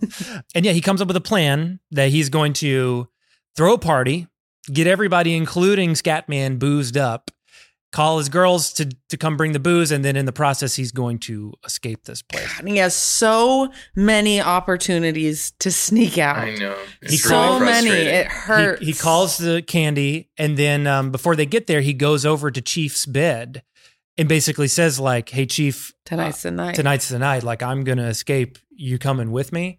He says, "I can't. I just can't." Ugh. It's easier than you think, Chief. For you, maybe. You're a lot bigger than me. Why, Chief, you're about as big as a goddamn tree trunk. My papa's real big. He did like he pleased. That's why everybody worked on him. The last time I seen my father, he was blinding the satyrs from drinking. And every time he put the bottle to his mouth, he don't suck out of it. It sucks out of him until he's shrunk so wrinkled and yellow, even the dogs don't know him. Killed him, huh? I'm not saying they killed him. They just worked on him the way they're working on you. It's beautiful. Oh the whole my fucking god, movie. it makes me teary eyed. It's all about oppression. They're oppressing you, and the, and the bigger your personality, the more they're going to try to to tamp you down. They're going to work on you. It's Still, it's still that way. Uh, and that's why I think Ratched is a true villain. She's a complex villain, but like she is all about oppressing, and, and she Mhm. knows it. And uh, God, and does she v- really seal the deal on being a villain at the end of this movie? yeah, so they all get wasted. McMurphy has his chance to leave, but then Billy wants to like say goodbye to him, and he says like, "I'm I'm I'm, I'm gonna miss you, Murphy," and uh, Uh-huh. tells him that he wants to at some point get a date with Candy because they've been flirting. They flirted on the boat. Seems like they flirted a little bit at the Christmas party. And McMurphy's like, well, it's now or never, buddy. And he basically like kind of forces this little sex get together between them. Lose them. your virginity. Yeah. Yeah, definitely uh, uncomfortable. Yeah. And then he ends up accidentally falling asleep while he's waiting for it. He for gets them. so drunk, he passes out. Yeah. And the next morning, Ratched comes in and sees them all. They've trashed the place. Everybody's passed out. She starts to kind of put everybody in line. There's a great moment where she has um, Martini, Danny DeVito, like pick up her her cap and it's all dirty and he gives it to her. And then they can't find Billy and they end up discovering him in the room post coital with Candy. And um, you'll notice in this sequence that Billy not only is he standing up to Nurse Ratched because he's he feels like he's evolved, but he's also not stuttering in this sequence. She says like, "Don't you feel ashamed?" And he says, "No, I don't." But then the second she says, "Well, let's see how your mother would feel about Oh that." God, it makes my stomach his turn. stutter suddenly starts to return and he essentially has like a full-blown freak out and this is you can see in mcmurphy's face here that he's like fuck because he's been telling billy this whole time like you don't need to be in here Yeah. and i think he realizes in this moment like there's more going on with billy than Right. he knows and maybe he does need to be in Yeah. here but this also isn't the place where he needs to be And it just shows like she she doesn't actually care what's best for them. Yeah. Because Mhm. she's more concerned with punishing humiliation and Mhm. punishment and that, you know, makes the stutter come back, right? You know, and even more able- twisted that she's like friends with his mom they're Yeah. like close and yet that's also the way he's she's treating him It's so fucked. It's like what it's not her business. Why Yeah. does she need to tell his mom? especially Yeah. since he's a voluntary person there like and hello, HIPAA violation. Honestly, Yeah. Mm-hmm. like what the fuck? she's dirty you can't get to the end of this movie and say that she's not I literally a wrote down in my notes. I hope this haunts this bitch forever. Well, so yeah, I can't wait to talk about this next scene. so basically he freaks out they drag him away she starts to punish mcmurphy and then all of a sudden you hear a blood curdling scream and they run in and billy has used a shard of broken glass to slice his own throat Mm. and everybody sees it. He's a goner. He's dead. And McMurphy grabs her by the throat and starts to strangle her. It's Ugh. intense looking. Like it looks fucking real because her face starts to look like Arnold Schwarzenegger at the end of Total Recall when he's like on Mars. Like her eyes starts popping out of her head and her face gets all red. She looks like a balloon. She said at this point she saw the movie in a small in a real theater in Chicago. She didn't go it's not like a premiere or anything, Yeah. just like a real podunk theater in the suburbs of Chicago.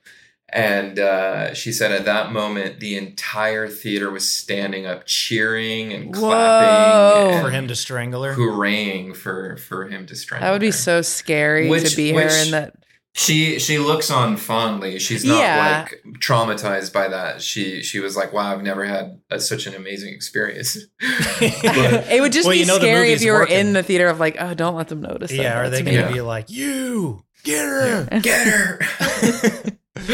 but I mean, it's it, like you said, it's like it's a very intense thing to see Visceral. uh, a man do that to a woman. Yeah. Even with her being quote unquote evil, it's it's still a little hard to reconcile. Um, I but I will say it's uh, it's way more violent in the book. It gets even worse Really? than, than what the movie does. Yeah, Really? there's there's definitely something uh, that heightens it to the next level. But still intense. What do you think, Corey? You think she deserves it? You think you glad he wrapped his hands around her neck? I mean, in relation to the movie, if this was real life, no.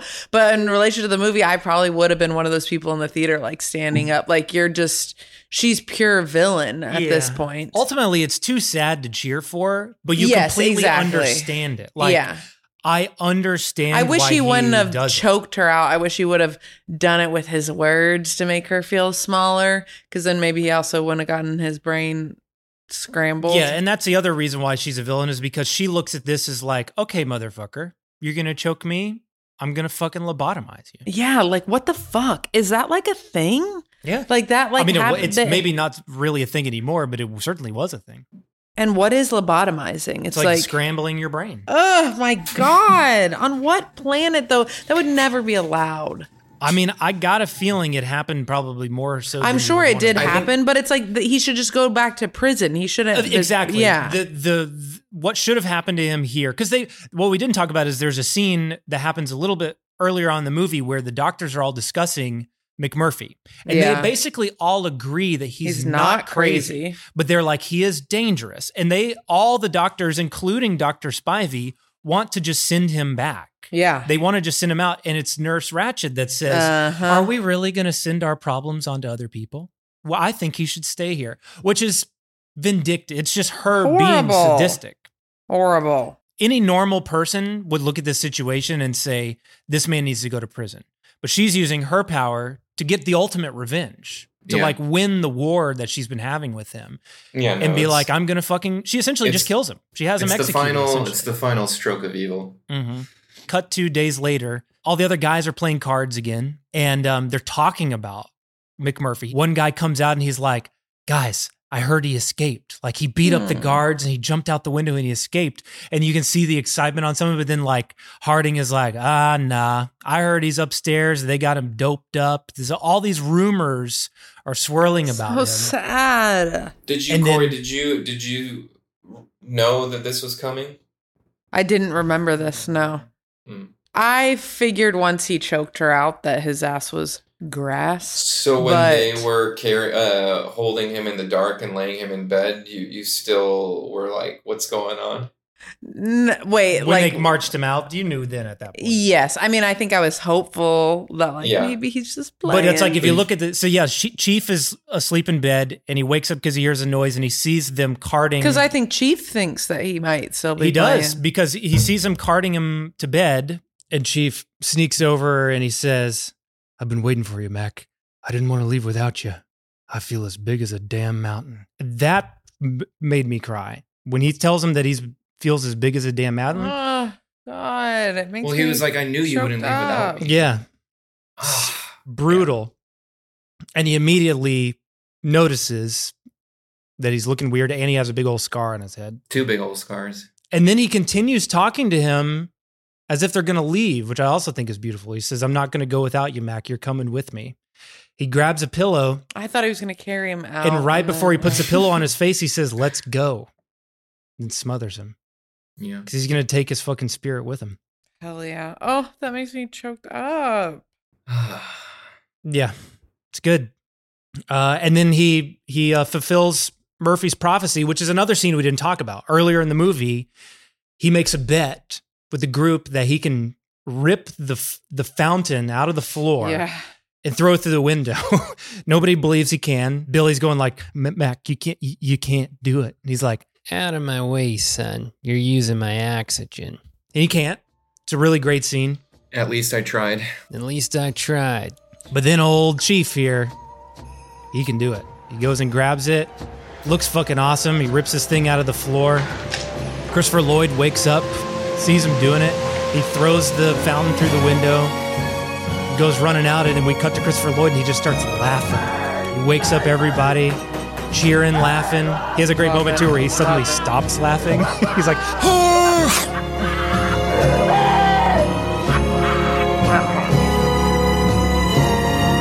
And that great singing saw music comes back in as we watch Chief like Oh, run over the so horizon. beautiful. Free. Jack Nitzsche leads us out. And from what I hear in the book, uh, a lot of them leave. Is that correct? Like he inspires a lot of them to leave at the end of the book. Not like leave out the window, but they decide to Oh, like yes. leave Yeah, yeah. The, the People, institution. After Mc, McMurphy was lobotomized, a bunch of voluntary people Yeah. checked themselves out. And Nobody do you, jumps do out you the window. That's what- that's what I meant. anything That's what I from do you, does it mention anything about Ratched when they're like all deciding to leave? Uh, she still works there. You know, she's in bruised up and has a bandage around her neck, but she's she's still there. Yeah. Ugh, brutal. The in the book, one thing I like that I I mean, I cried at the end of the book. Uh, a lot more emotional to me than than in the movie because the moment when Chief lifts up the machinery is is built up so much in the book to the point where Chief can't do it in the beginning. He's not strong enough. He hasn't been working out. It's kind of funny, but McMurphy basically is like preparing him for this breakout by saying, I'm going to train you. Mm. And so there's a lot more building up between them because McMurphy is helping him lift weights and get stronger, Right. doing his like secret, you know, workout routine. And, and Chief starts noticing his body changing in the mirror and seeing himself like Ah. young again, like he was back in high school and Yeah. when he used to play football. So it's really an earned moment where like Chief couldn't have done that without the help of McMurphy's training and so you don't know if he's going to lift it up at the at the end of the book. but Right. Yeah. We should also mention too that the um the title "One Flew Over the Cuckoo's Nest" comes from a poem that I think in the book Chief says like his mother read to him. Right? There's it's Mhm. it's from like his family. And Yeah. The poem is uh, "Vintry, mintery, cuttery corn, apple seed and apple thorn, wire, briar, limber lock, three geese in a flock. One flew east and one flew west and one flew over the cuckoo's nest." Mm. You know something else interesting about cuckoos is the birds take their eggs and they drop them in the nests of other birds, not other cuckoos, other species of birds. Hmm. One egg per nest. And the egg hatches. And if there are other eggs in the nest, the bird kicks all the eggs out. Oh and if there are live babies in the nest, the bird, will, the cuckoo will also kick them out of the nest, nest to their death. Damn. So cuckoos are evil. Cuckoos are little bitches. It's it's a little wild. I, ne- I never knew that. I guess that's why they call crazy people cuckoos, because cuckoos, the birds themselves, Yeah. crazy ass motherfuckers. I guess so.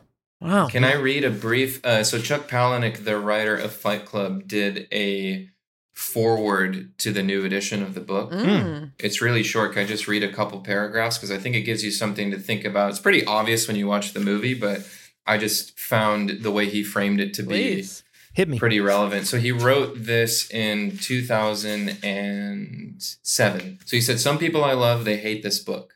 People say the story is racist and sexist. They say Kesey attacks blacks and women, makes them the villains. The women are either frigid monsters or whores. The blacks are sadistic sodomites. Based on whether they accept that theory, people love the story or they hate it, as if we only have the two options. But for a moment, let's consider a third. Instead of a battle between genders and races, consider that One Flew Over the Cuckoo's Nest is about the paradox of living in a modern democracy of only two political parties, a dominant theme of modern culture. Cuckoo's Nest tells the same story as the most popular novels of the last century. A story we'll be telling and retelling because that paradox is still our paradox, and we still struggle with Kesey's central conflict.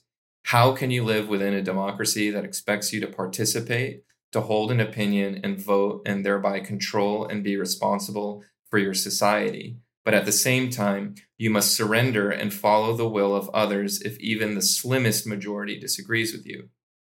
To live in a democracy, you must be willing to live as a savior or a slave, to have all or nothing, and you have very little control over that choice.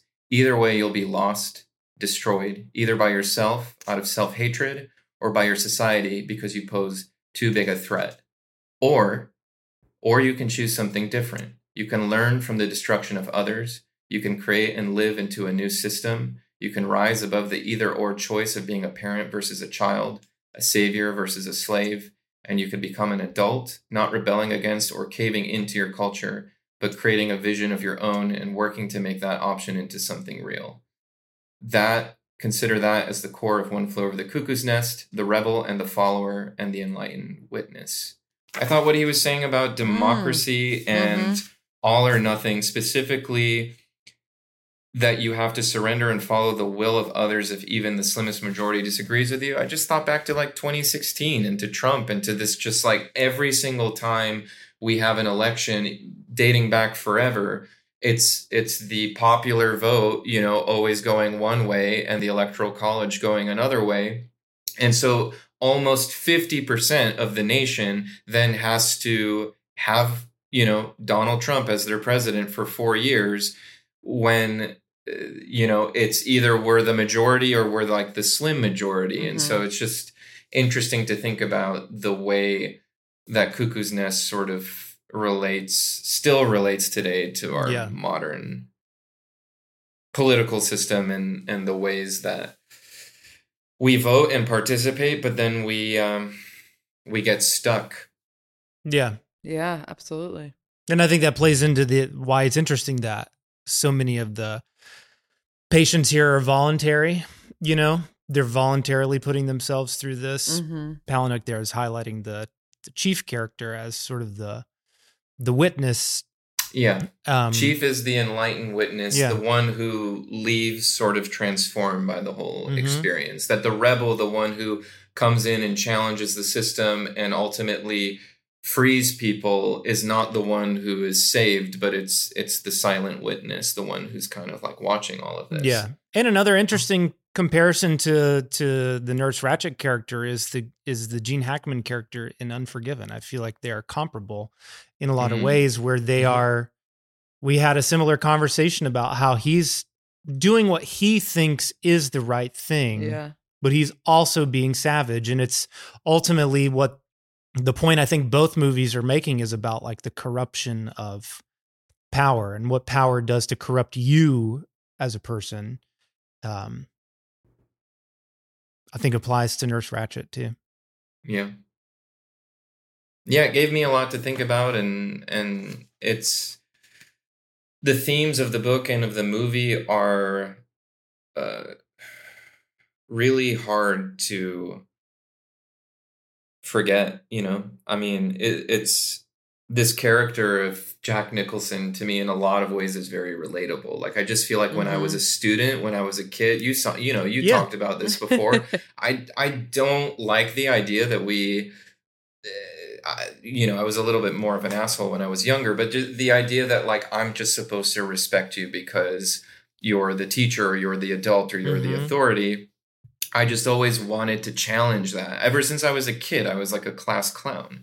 Nothing I'm proud of, but it didn't get me anywhere. It didn't make a, a damn difference. I was just pissing people off. Yeah. But you know, the, the character to me is so relatable because I was trying to to be that. I was trying to challenge people and uh, not be hurtful or dis- or uh, hurt anyone.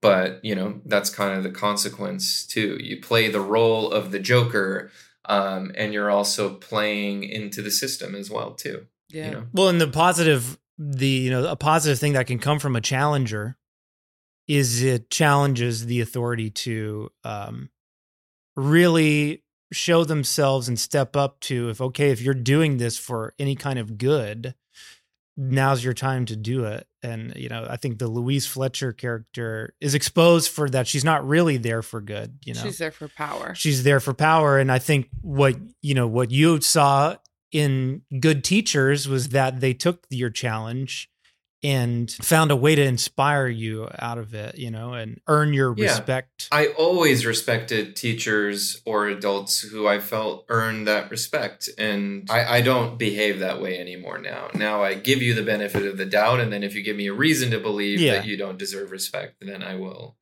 just walk away. but i wonder if chuck palahniuk was inspired by the uh the cheswick death sequence at the bottom of the pool for his story guts oh, yeah. remember that Mhm. story about the guy who puts his butthole to the thing and it sucks Yeah. his guts out at the bottom of a pool in the novel or in the novel, the haunted collection of short stories. Yeah, yeah. Maybe he was inspired by that sequence. Uh, well, let's take a quick break and we'll be right back to talk final thoughts on One Flew Over the Cuckoo's Nest. Even when we're on a budget, we still deserve nice things. Quince is a place to scoop up stunning high end goods for 50 to 80% less than similar brands. They have buttery soft cashmere sweaters starting at $50, luxurious Italian leather bags, and so much more.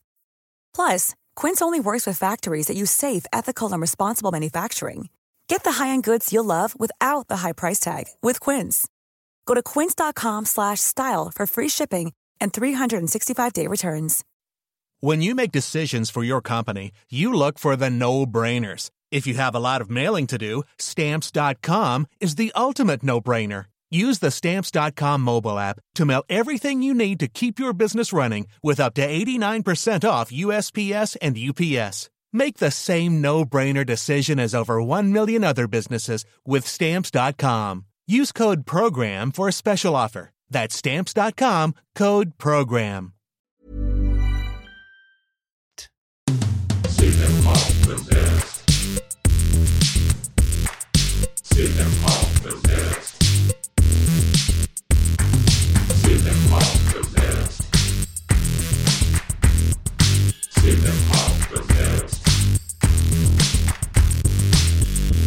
Welcome back to Cinema Possessed, and we are talking final thoughts on Milos Forman's One Flew Over the Cuckoo's Nest. Justin, gonna start with you. I think the movie is great. I'm been saying it this whole podcast, but I'm a little biased from the book. To me, if I had to choose one to consume again, it, it's hands down the book. I just feel like the language itself had me emotional, the poetry of it, the level of detail that the book goes into, and ultimately, I think it's easy to speculate that a version that uses Chief's narration wouldn't have been as effective. But to me, it's it's an element you can't separate from the book. Mhm. Hearing what happens in this facility from the POV of Chief to me is integral to uh, the guts of the story, and and I missed it. I missed it in the movie, and uh, I'm daydreaming about what that would have looked like. I'm also like Friedkin when we talked about The Exorcist, the way he went through that book and highlighted sections that he wanted Blatty to incorporate into the script. I had so many scenes that I dog eared that I was like, "Ooh, I can't wait to see this in the movie. I can't wait to see this." And just feel like I would have chosen some different stuff than Sure. Milosh. That being said, I think eh, corniness aside and book aside, um, there's just too many damn strong things about this movie uh, to to not recommend and to not revisit. And I think the movie is so strong because the core concept and themes and and the source material is so damn strong. And then you have a cast who elevates it to a whole other level. Uh, not just Nicholson, but everybody. Mhm. And then the final layer for me, which is always the behind the scenes. How did they make it? Were they respectful? Did they come in and and create a wake of destruction in their path, or did they come in and um, do things respectfully? And I think this movie is a textbook example of how to go into a space, um, especially one that has some sensitivity that needs to be considered around it. And not only did things to their best of their abilities, it's not perfect. Um, but the movies from 1975. How could it be? But they brought the community into the film and made them extras and made them crew members and paid them and brought joy to their life that to me is extremely meaningful and adds value to the film to the experience of of the movie. I think I watched the same doc that you watched, but Mhm. one one thing Michael Douglas said was after the movie came out, Florida had this law that you could be arrested if you were if you seemed crazy. Like Yes. seemed crazy. Mhm. And after the movie came out, they got rid of that law. Like you couldn't be arrested anymore if you were acting in a way that was weird or different or Yeah. perceived to be crazy. I don't know too much about that law, but it sounds interesting the way that the movie had a positive impact on, Yeah. on, uh, a bad law. And it's interesting because you will look at a movie like this nowadays and you've seen the story kind of told so many different times that it's the message of the movie feels obvious.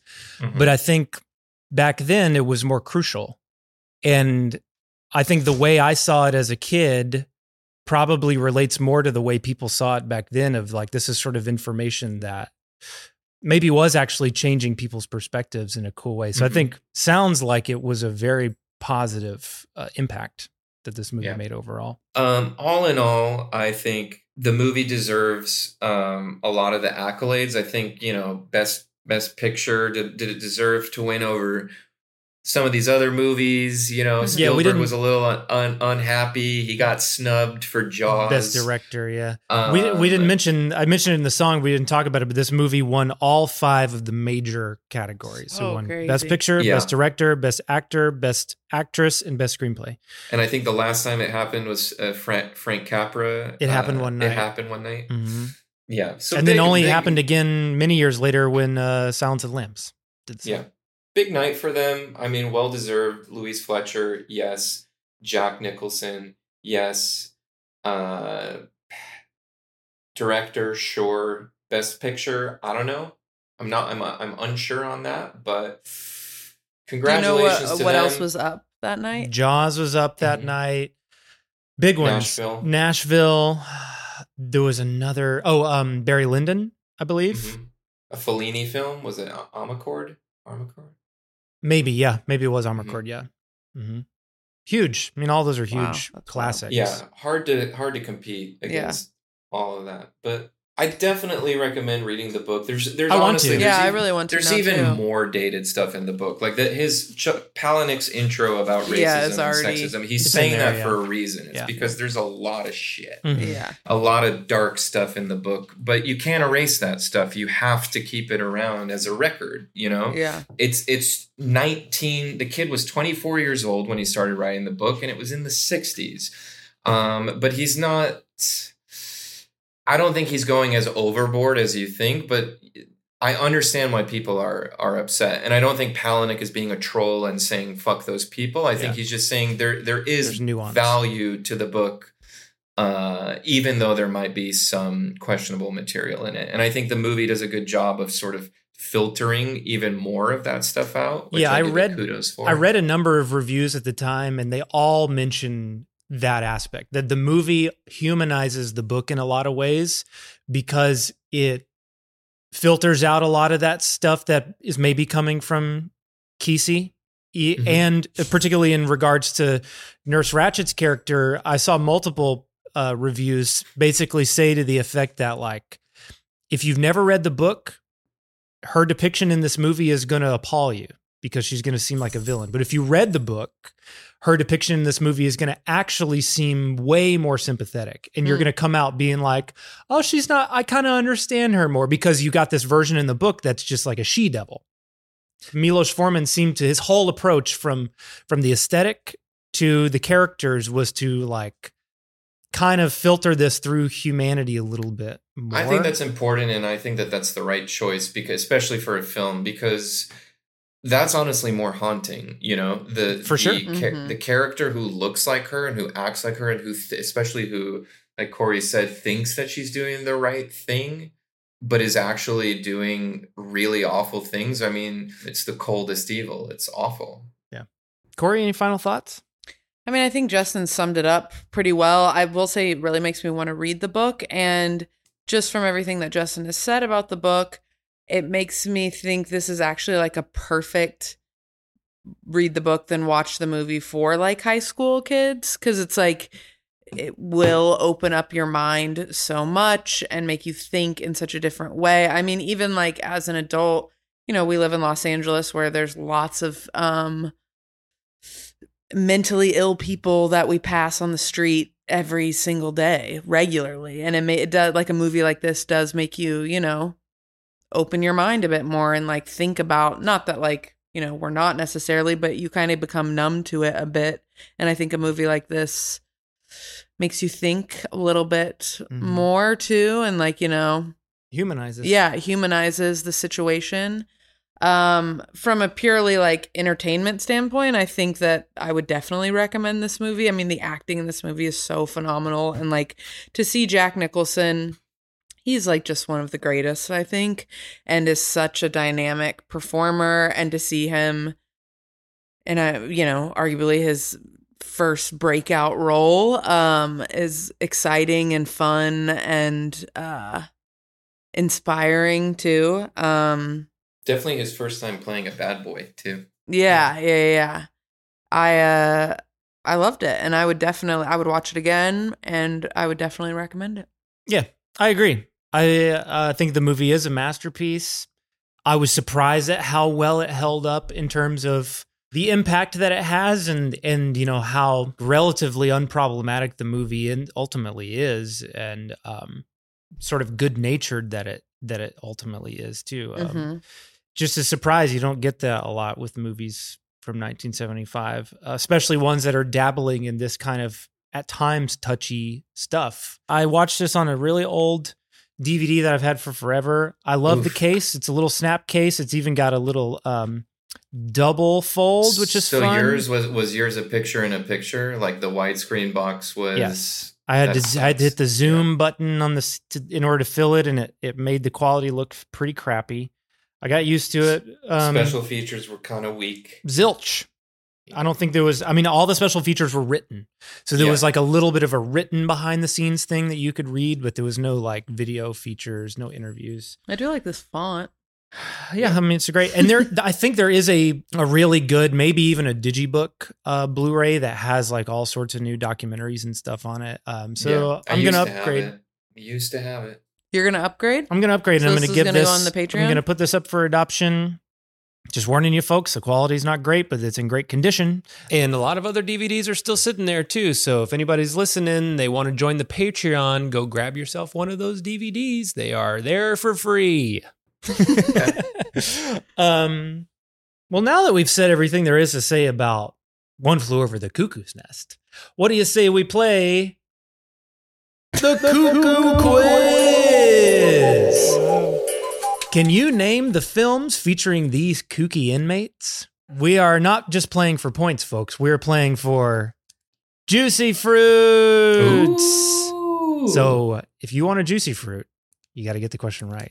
Justin, I'll mail you putting that yours. up on the Patreon yeah, whoever gets I, I that's I think let's say that whoever gets the one flew over the cuckoo's nest off of the Patreon, you send them a pack of You get a juicy free fruit pack as of well. Juicy 'Cause Fruit. I, I know you got three with that. The coolest movie merch of all time would be a pack of juicy fruit signed by Jack Jack Nicholson. Nicholson. Oh, That would be- that would be For me, it would be the pack of nudie cards, the official screen Sure, used nudie sure, card pack. But you're kidding me. If, if. I came home and I was like, guess who I just met, and it was, and I got Jack Nicholson to sign a pack of juicy fruit, you'd be losing your motherfucking Of course. mind. All right, question number one. I want to eat this. No, Right no, no. You did not earn that. He snatched the juicy fruit You out of get my it. I'll let you win. Give it to her now. I'll let Corey win. No, no. You get it when you get the point. Each point is worth one stick. Okay, Ooh. Should have been cigarettes. Dog. Damn. Dimes. Dimes. Yeah, but I don't want to promote smoking. But you could have been candy cigarettes. Candy cigarettes. All right, question number one. Angelina Jolie won an Oscar for her supporting performance as a volatile sociopath Corey, in this Justin, 1999 Corey, I said my name first. Corey you said son her of name bitch. first. Girl interrupted. she kissed no her brother Okay, okay. on the red carpet. I'm going to give this to Corey, but from here on, you don't have to say your name, just about the answer oh, because so you're changing rules left and right. I'm changing it now just for Well, the. it's the Zoom. It's the lag. It's for the Zoom, and I think this is the easiest quiz I've ever put together. Hmm. So you may need the speed of like just interrupting me. Fine. How is it? Juicy fruit. Sorry for people who hate to hear these things. It's good. You like it? I can tell it's going to lose flavor by the It end of loses the next flavor. Five question. seconds. Yeah. Five seconds. Question number two. Brad Pitt plays a twitchy, fast talking loon who may also be a radical revolutionary. In this, 12 monkeys. Justin, 12 monk. Oh, ah, fuck. Corey got it. Two juicy fruits for Corey. I'm just going to keep putting them in my mouth. yeah, you can just keep the flavor going. Question number three. Brittany Murphy chilled audiences with her deeply disturbed Girl delivery interrupted. of the line Oh. "I'll never tell." Oh, god damn it. In this 2001 film. I can imagine it perfectly. Isn't Michael Douglas in this movie? hmm She is also in Girl Interrupted, but it's not Girl Interrupted. I can't think of what the movie. Justin, do you remember the movie? I'll never tell. Michael Douglas. Michael Mm-hmm. Douglas is like he, she's witness to a murder, but she's Mhm. like in an insane asylum. and she will never tell him what she saw. Sounds familiar. It's is it a 2001 eh, horror thriller, kind of you know psychological thriller. The trailer used to play all the time on TV. You can't think of any aspect of the title. No. Hmm. Is there a number in it? There's not a number in it. I know people are screaming it right now. Yeah, I don't know. Okay, then nobody gets it. Don't say a word. Uh, yeah. 2001. Okay, question number four. Linda Hamilton plays a doomsday fanatic who believes her son is the savior of The the, human race. Terminator. In this Terminator 1992 film. Terminator Corey gets 2. It. That's bullshit. She doesn't go to an asylum in Terminator 1, but she is in one in Terminator 2. These are inmates. These are asylum inmates. Third piece of juicy fruit going in. All right. We don't have time to hear the whole question. We just Linda Hamilton. You got to say it. Question number five. Tom Hardy plays Britain's most violent criminal who finds himself. Bronco, Bruno, Bronson. Justin gets a juicy fruit. Catch. Let us know how it tastes. Yeah. Okay, question number six. So it's Corey has four and Justin has one. Nobody got the fifth question. I think I only have three. Oh, really? Yeah, because you just gave. I have three. You just gave one to Justin, and then we didn't win one. Oh, okay. You have three. Yeah, that's right. That's right. You have three. Justin has one. Question number six. Claire Foy plays a woman who is involuntarily committed while fleeing from a man she believes is stalking her in this 2018 film. Couldn't tell you. That doesn't even ring a bell for you? It does. I know that. I know the movie. I love it. Have I seen just it? trying to think of the name. I don't know if Um, you've seen it. Love Claire Starts Foy. with a. I know what letter it starts with. Please give me a second. Can I get points if I say the director? No. But say it. Mm-mm. No, shut up, Corey. I think he thinks it starts with a U. I You- think I this saw movie him doesn't mouth even ring a bell U. for you, Corey? Does it start with a U? I'll never tell. No, it's not ringing a bell. The only Claire Foy movie I can think of is that movie she was in with Ryan Gosling, where he was going to space, First Man. Is that even Claire Foy? No, you just it's said not it like Claire you're Foy. asking. That is Claire Foy. That is Claire Foy. I'll give you a hint, Justin. I know the movie. I know. I'm giving a hint on the title. Okay, thank you. It is. If I get it, it's gonna be hilarious. It's similar to a description that would be used for a certain clown posse. Insane, Oh, insanity. Unsane. Unsane with Steven Soderbergh and Claire Foy shot on an iPhone. Justin Isn't do it it gets again. another. It's Justin just gets a- another juicy I fruit. guess it wasn't a memorable title. Okay, so that's two to three. This final question is worth four juicy fruits. okay, question number seven. Pruitt Taylor Vince plays a murderous inmate with multiple personalities in this 2003 psychological thriller. Identity. I was just about to say that. Damn it. Justin wins the cuckoo. I could see on Jack's face he was Uh-huh. like he was hiding glee. I knew that would For be a those tough who don't, one. did we talk about that party on this I don't podcast? think No, so. we must talked about the. Tom Hanks party. but We, we didn't talk really about never identity. mentioned identity. Oh. No. For those who are wondering, for my birthday one year, Your 30th birthday. my 30th birthday, I had an identity themed birthday party. Identity is a 2003 movie that, as we heard, stars Pruitt Taylor Vince is a guy with multiple personalities. Don't give away the twist if they want to see it it. also stars John Cusack. It stars John C. McGinley. It stars Amanda Peet. Uh, a whole slew. Uh, Jake Busey, Ray Liotta, tons of people in it. The reason why I chose it as my birthday theme is one, I do enjoy the film, but the big thing is, is, is that, there's just say that the date is important. Don't say why. Well, I'll just say that there's a point in the movie when all the characters realize that they all share the same birthday, which is my birthday, May 10th. So I decided to have an identity themed birthday party.